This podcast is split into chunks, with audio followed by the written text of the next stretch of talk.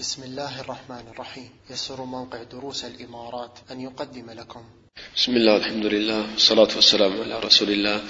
وأشهد أن لا إله إلا الله وحده لا شريك له وأشهد أن محمدا عبده ورسوله. أما بعد فقد تقدم معنا أن النبي صلى الله عليه وسلم كان لا ينام حتى يقرأ ألف لام ميم تنزيل السجدة سورة السجدة وتبارك الذي بيده الملك. وأيضا من السور التي كان النبي صلى الله عليه وسلم يحافظ عليها قبل أن ينام ما ثبت في حديث عائشة رضي الله عنها قالت كان رسول الله صلى الله عليه وسلم لا ينام حتى يقرأ الزمر وبني إسرائيل أي الإسراء. فكان النبي صلى الله عليه وسلم لا ينام حتى يقرأ سورة الزمر وسورة الإسراء. يعني ما يقارب جزء كامل من القرآن. وهاتان السورتان من الحكمة والله أعلم في اقترانهما هنا أن المتأمل في سورة الزمر والإسراء يجد أن سورة الزمر والإسراء كلتاهما برز فيهما تقرير التوحيد والإشارة إلى عظم شأن القرآن الكريم عظم شأن هذه النعمة العظيمة. فترى في سورة الزمر مثلا أنها تفتتح بهذا تنزيل الكتاب من الله العزيز الحكيم. إنا أنزلنا إليك الكتاب بالحق فاعبد الله مخلصا له الدين. ألا لله الدين الخالص؟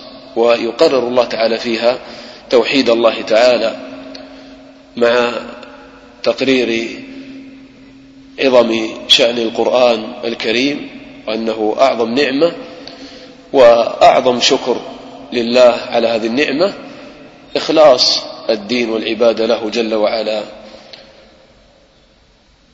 ولذلك مثلا تسمع في هذه السورة آه، قول الله تعالى قل إني أمرت أن أعبد الله مخلصا له الدين أمرت أن أكون وأمرت لأن أكون أول المسلمين.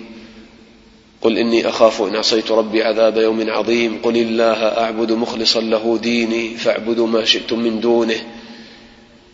ثم أيضا تسمع فيها قول الله تعالى الله نزل أحسن الحديث كتابا متشابها مثانيا تقشعر منه جلود الذين يخشون ربهم ثم تلين جلودهم وقلوبهم إلى ذكر الله وتسمع فيها أيضا قول الله تعالى إنا أنزلنا إليك الكتاب للناس بالحق أو إنا أنزلنا عليك نعم إنا أنزلنا عليك الكتاب للناس بالحق فمن اهتدى فلنفسه ومن ضل فإنما يضل عليها. وما أنت عليهم بوكيل وتسمع فيها قول الله تعالى الذين يتبعون الذين يستمعون القول فيتبعون أحسنه. أولئك الذين هداهم الله وأولئك هم أولو الألباب. فهذه إشارات في هذه السورة تبرز أن هذه السورة تتحدث عن نعمة القرآن مع تقرير توحيد الله جل وعلا وعظمة الله جل وعلا وما قدر الله حق قدره والأرض جميعا قبضته يوم القيامة والسماوات مطويات بيمينه سبحانه وتعالى عما يشركون. وكذلك يعني سورة الإسراء تفتتح بتسبيح الله تعالى سبحان الذي أسرى بعبده ليلا من المسجد الحرام إلى المسجد الأقصى الذي باركنا حوله لنريه من آياتنا إنه هو السميع البصير. فإن كانت آية الإسراء آية عظيمة باهرة ومعجزة جليلة فلتعلموا أن القرآن هو المعجزة الباقية العظيمة الخالدة. فناسب أن يذكر الله تعالى في هذه السورة شأن القرآن وعظمة القرآن. فذكر فيها آيات كثيرة تتعلق بهذا مع تقرير توحيد الله جل وعلا أيضا. وآتينا موسى الكتاب وجعلناه هدى لبني إسرائيل. ألا تتخذوا من دوني وكيلا. لكن لما تولى بنو إسرائيل عن إقامة الكتاب والعمل بالتوراة وبعضهم هكذا كفر بالله وعبد العجل فلم يستحقوا أن يكونوا أصحاب الرسالة الخالدة إلى يوم القيامة فانتزعت السيادة والرياسة منهم وجعلت في هذه الأمة هذه الأمة التي أكرمها الله تعالى بهذا النبي الخاتم صلى الله عليه وسلم بهذا الكتاب العظيم. فقال بعد ذلك مباشرة بعد أن ذكر إفساد بني إسرائيل في الأرض قال إن هذا القرآن يهدي للتي أقوم. ويبشر المؤمنين الذين يعملون الصالحات أن لهم أجرا كبيرا. إلى آخر الآيات في هذا وذكر الله تعالى في هذه السورة شيئا عظيما من وصايا القرآن وأحكام القرآن التي تبين أن هذا القرآن يهدي ويدل للتي هي أقوم في كل الأمور. وقضى ربك ألا تعبدوا إلا إياه. تفتتح هذه الوصايا بالتوحيد وتختتم بالتوحيد. لا تجعل مع الله إلها آخر فتقعد مذموما مخذولا وقضى ربك ألا تعبدوا إلا إياه وبالوالدين إحسانا إما يبلغن عندك الكبر أحدهما أو كلاهما. يتكلم عن الوالدين يتكلم عن المساكين وأولي القربى.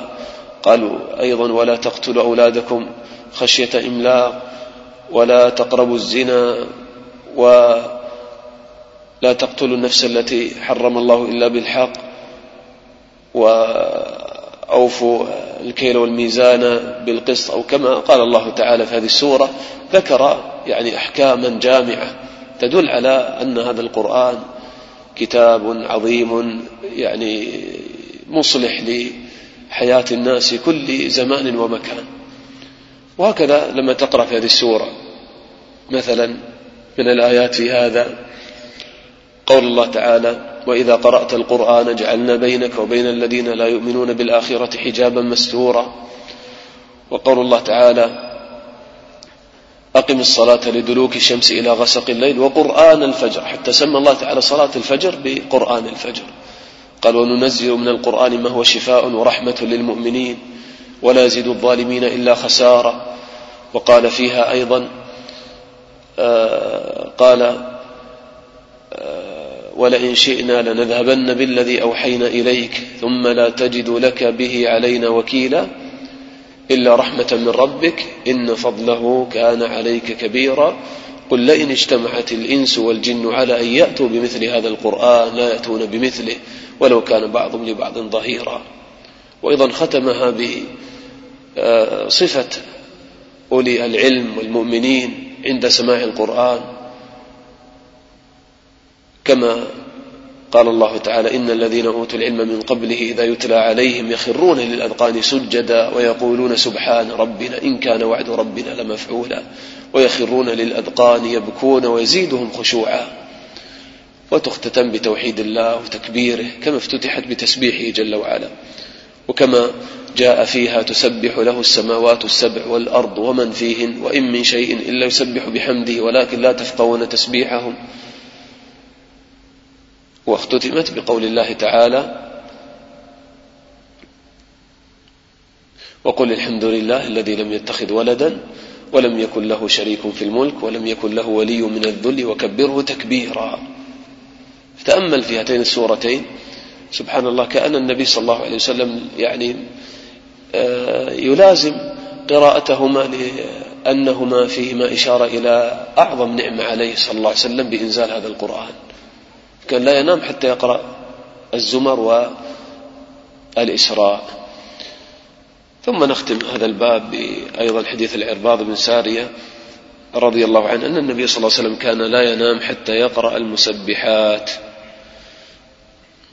ولعلنا نؤخر هذا حتى يعني ما نهضم هذا الحديث حقه.